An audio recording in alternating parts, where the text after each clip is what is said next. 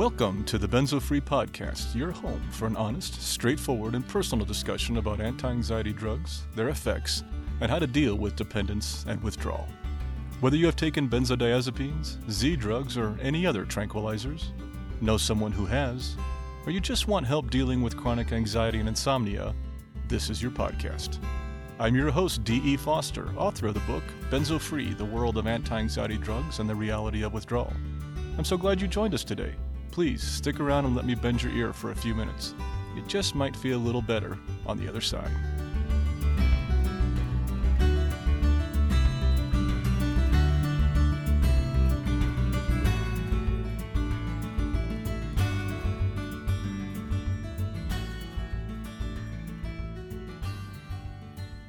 Hello there, this is D, and welcome to episode 81 of the Benzo Free Podcast. I am back in my studio now. It is Saturday morning, May the 8th. I'm a day behind in getting this out, but I hope to get this released here today on Saturday. I just drove back yesterday from Kansas City and and on the way I recorded some thoughts uh, when I took a stopover in Hays, Kansas on the way to Kansas City. And I shared a lot of ideas and and hopefully some positive sentiments about progress that I've been making in my recovery and also talked a bit about how we can do things to improve how we heal, um, the rate of our healing and and the degree of our healing. And so I, I thought it might make a good podcast, so I decided to turn that into our feature today. Thus, there will be no mailbag or benzo stories today, but I promise next week will probably be all benzo stories and mailbag to catch up. I love doing those every now and then. So next week we'll do just a straight up benzo, your comments, your questions, and your stories. I really like doing those. So that'll probably be our next week's podcast. But today we're going to talk about protracted withdrawal and the length of time it takes for us to make progress. I know so many of you have shared with me your concerns about how long it's taking, and I I totally understand that frustration considering this coming August I will be 7 years benzo free and still have some symptoms. But I've also made some very recent progress and I talked about that when I stopped over to spend the night in Hays, Kansas and found a, a little trail nearby and walked walked along the path there and just shared some of my thoughts. I hope I hope you find today's content useful. But before we move on, don't forget we'd love to hear from you. Comment on our videos on YouTube, on our podcast posts, via our feedback form at easinganxiety.com slash feedback. Um, subscribe to our mailing list and even donate. That really helps us along the way. And remember, Benzo Free Podcast is for informational purposes and should never be considered medical advice. So let's tune in right now to a few thoughts I had from my recent travels to Kansas City. I don't know if you can hear in the background, but this little trail that's not too far from my motel is also not too far from Interstate 70. so you're probably hearing some background some background noise. So it's been fun. One of the things I mentioned on the last podcast I wanted to talk about a bit here was that I feel like this last year I'm actually making some real progress with my benzo withdrawal. And I really think that's happening. I don't know if it's just the timing that after, well, in August it'll be seven years since my last dose of clonazepam, but I also wonder if it's partly because I'm pushing myself. I'm getting out there, I'm trying new things, I'm developing new tools I'm learning how to not be afraid of things, not let the anxiety overtake me. Honestly, it's probably a combination. It's probably a combination of all those things. But I'm better. Um, this situation with my parents back home is extremely stressful for me. And the first month or so, I wasn't even sure if I'd get through it, but it's funny because the situation hasn't eased much. There's always problems that just keep coming up, and this is getting taking forever, and it's really hard. It's more than I ever thought I'd have to do. But I'm handling it better. And I'm handling the complications with my family, the drama, and all that going on better. And I thought it's good to talk about that in the introduction today because I think some of you have listened to my trials over the past two and a half years of this podcast and and wondered, gee, will I ever, you know, heal? Because I know D sure isn't healing it, but but I've always told you I am healing. I felt like it, but I just didn't know what that meant. For those of you who have been struggling with protracted withdrawal, going on months, years, like myself, and many of you, um, I know are also having the same difficulties and have shared that with me. I, have I've heard some other people talk about that at like 10 years they felt fully healed, and it's hard to believe that. Because what what would take you 10 years? What's magical about that? What and, and what kind of illness possibly takes 10 years for you to heal? I don't know. It's it's crazy, but I do think maybe this is just one of those ones that takes a really long time. But I'm getting better. I'm handling things better. I'm not I'm not as scared. I don't have as many fears. I still got some and I still have benzo mornings here and there, but not as many and not as severe and the key thing I recover from them quicker. They don't ruin my whole week or even day like they used to. I have a lot of triggers from my family, my folks part of it, and stuff that I'm dealing with now. And in January, February, when I first had to deal with the issue of trying to take care of my parents, it was really hard because all that stuff comes up. And you've heard me talk about it a little bit there. But now I don't let it get to me as much. I'm setting some more boundaries, and that's helping. And I'm finding ways to distance myself on some things, but still be present on others.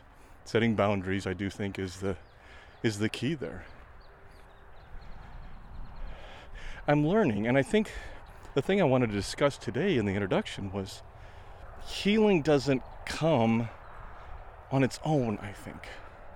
And I think so many people are waiting to heal. Now, trust me, I'm not saying all those people who are waiting to heal are just sitting there doing nothing because we're all fighting desperately to get better. And I know that.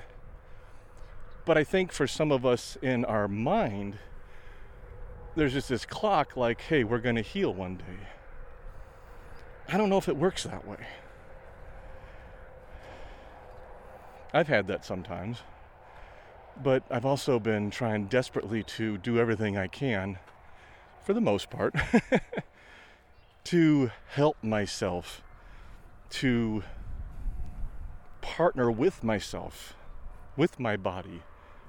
So as those GABA receptors and the, my nervous system and everything does heals and my brain heals and stuff, that I'm also helping it along. And I think in life, I'm a big believer in moderation, in combinations of things. You know, it's like people often talk about nature versus nurture. You know, well, did this person pick up this trait from genetics or did they pick it up from environment? And we talked about this in the podcast before. It's rarely ever black and white like that. It's rarely ever one or the other. Almost always it's a combination. So, why would we think benzo withdrawal is any different? I really don't think that our recovery from benzodiazepines just happens without us doing some things to help it along. I believe that we can make this better. I would not be doing this podcast if I didn't believe that we can do things to improve ourselves, to improve this experience, to improve how fast and how well we can get back into the real world. I'm not thinking of the right words here. but I think you understand what I'm talking about. And part of it is just the encouragement to keep working at it. And, and I think it's finding that balance of acceptance and will. because I'm not fighting against it. And that's why I think a lot of us see is that we got to fight against this. Like, this shouldn't be happening to me. I got to stop it. It's just, how do we stop this? How do I fight against it? How do I. I come from a different angle of saying, no, I accept that this happened to me and I have to deal with it. How can I make this experience better?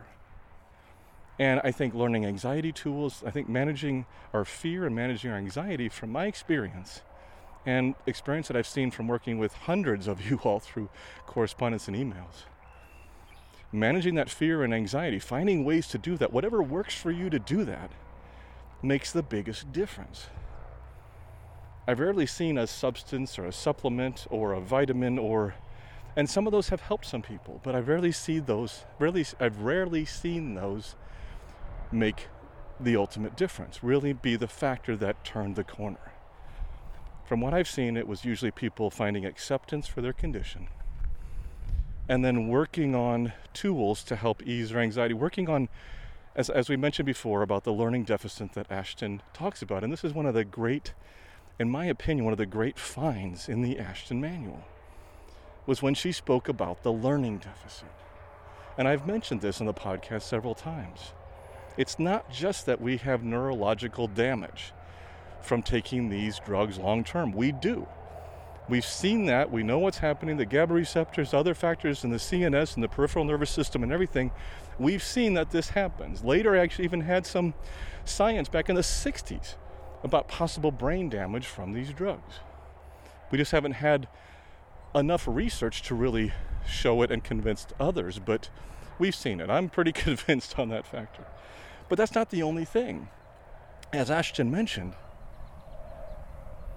we also are out of practice. For many of us, for years, these pills have been helping us manage our anxiety, have been taking care of that for us. And now, as we're coming off them, or perhaps your intolerance and they're no longer having the same effect they've had, now you're having to deal with this anxiety and you're out of practice. You don't have the skill set we used to have. We don't have we don't have the tools that we may have developed even if they were unintentional before that helped us manage our anxiety in the real world before we started taking these drugs. These drugs have been managing our fear and anxiety for us. And now we're left without them. So it just makes sense that not only do we have to let our body heal and accept things and give it time for the neurological changes to reset themselves, but we also need to find ways to learn how to manage anxiety, how to handle anxiety, how to handle our fears, how to let go of ruminations, how to let go of cyclical thinking that so many of us fall into, how to be able to move on.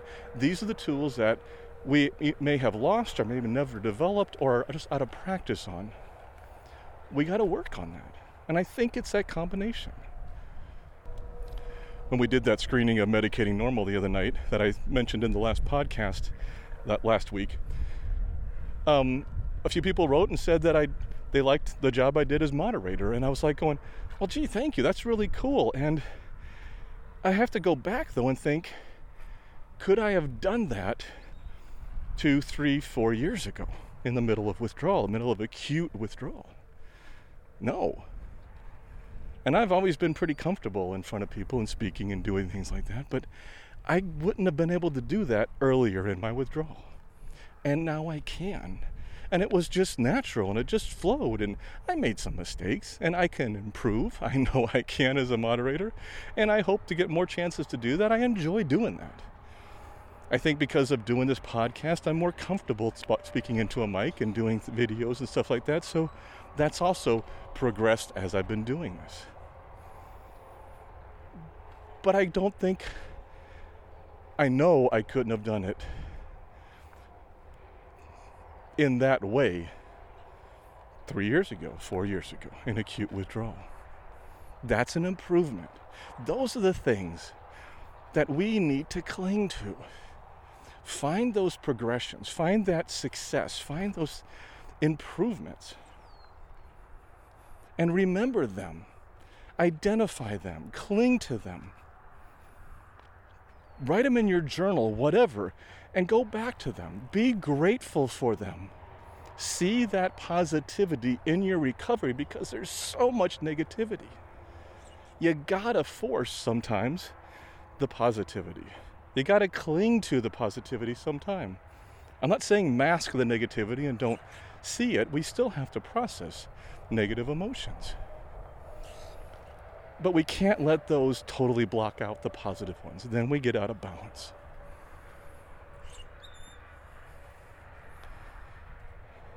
That screening of medicating normal that just felt natural to me. It's like it used to. I used to moderate panels and teach all the times on the film circuit back when I was a screenwriter and teaching.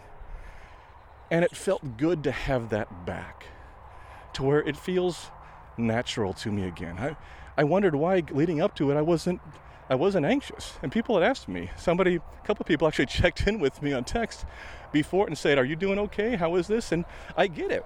I'm a benzo survivor in protracted withdrawal. I should be freaking out. and I would have been a while ago. But I wasn't. And that's progress. And I wanted to share that with people today because so often I share how I'm still having trouble. And I think that is not very encouraging. And I wanted today to say, look, I'm getting better. I'm noticing changes. I'm noticing improvements. I'm noticing things that are getting my life back. It's happening. For me, it's taking a long time. For some of you, it only may, may only take months. Some may take a couple years. Some may take six, seven, eight, nine years, like me. And I know I'm going to continue to heal. And I still have symptoms. I still have limitations. I do. But things are starting to happen for me. And I think it's because I allowed the time for them to happen. I had the patience and the acceptance. But I also worked at it. And if I can help others work at it and develop the tools and find the habits and create new, you know, new wiring in our brains that allows us to deal with this anxiety and fear in a more healthy way, then I'm I'm pretty happy that I am where I am today. Anyway, I hope that helps. I hope that's encouraging. Um, and maybe kick this trip off on the right foot. You know, I, I go into these trips sometimes to visit my folks, and sometimes I go in with dread, and sometimes I go in with trying to be focused on positive. And I'm trying to focus on positive this one. There's a lot of work to be done. We got to clean out the house. It's going to take us forever. But we're going to get through it. And I'm going to do what I can do this trip. And what I don't get done will be the next trip. We will get there. And with my folks, I can only do so much. But after that, it's in somebody else's hands. And that's okay. I can do the best I can to help out my parents. But beyond that, I can't control it. That's in somebody else's hands. Oh, but I just want you all to know that this is hard it's depressing sometimes, it's debilitating sometimes, it's painful sometimes, it's hopeless sometimes. But it does end. We do get through it, we do heal, we do get better. We do get better. I now see that for myself. And I've been seeing that in little hints, but now I'm seeing it more so. I'm enjoying more of my day every day than I have in a long time. And that's a good thing, a really good thing. And I want nothing more than to help others like yourself, hopefully, find that same joy. And we're going to get there. You know what? I think that rambling right there is a short podcast. So maybe I just release this as it is. I don't know. We'll see. But I might. And if we do, I'm recording this alternate ending just in case I do. So Please allow just 30 seconds for a disclaimer, and then we'll do a little bit of closing. This podcast is for informational purposes only and should not be considered medical advice in any way. The host of this podcast is not a medical professional, nor is he engaged in rendering medical, health, or psychological advice, nor any other kind of personal professional services. The views and opinions expressed by our listeners and interview guests on this podcast, whether read from textual submissions or presented in their own voice, do not necessarily reflect those of the Benzo-Free podcast or of its host. Withdrawal tapering or any other change in dosage of benzodiazepines, non-benzodiazepines, or any other prescription drug should only be done under the direct supervision of a licensed physician. Our full disclaimer can be viewed on our website at benzofree.org slash disclaimer. Our next episode is episode 82. 82 is the math in my head is accurate. That's 1 plus 81, which I think this one is. And it will be released sometime in May. oh, I don't have a calendar in front of me and I'm not great at doing that, but it'll be released in another week. That's the goal here. Remember to keep calm, taper slowly, and take care of yourself. I'll see you next time.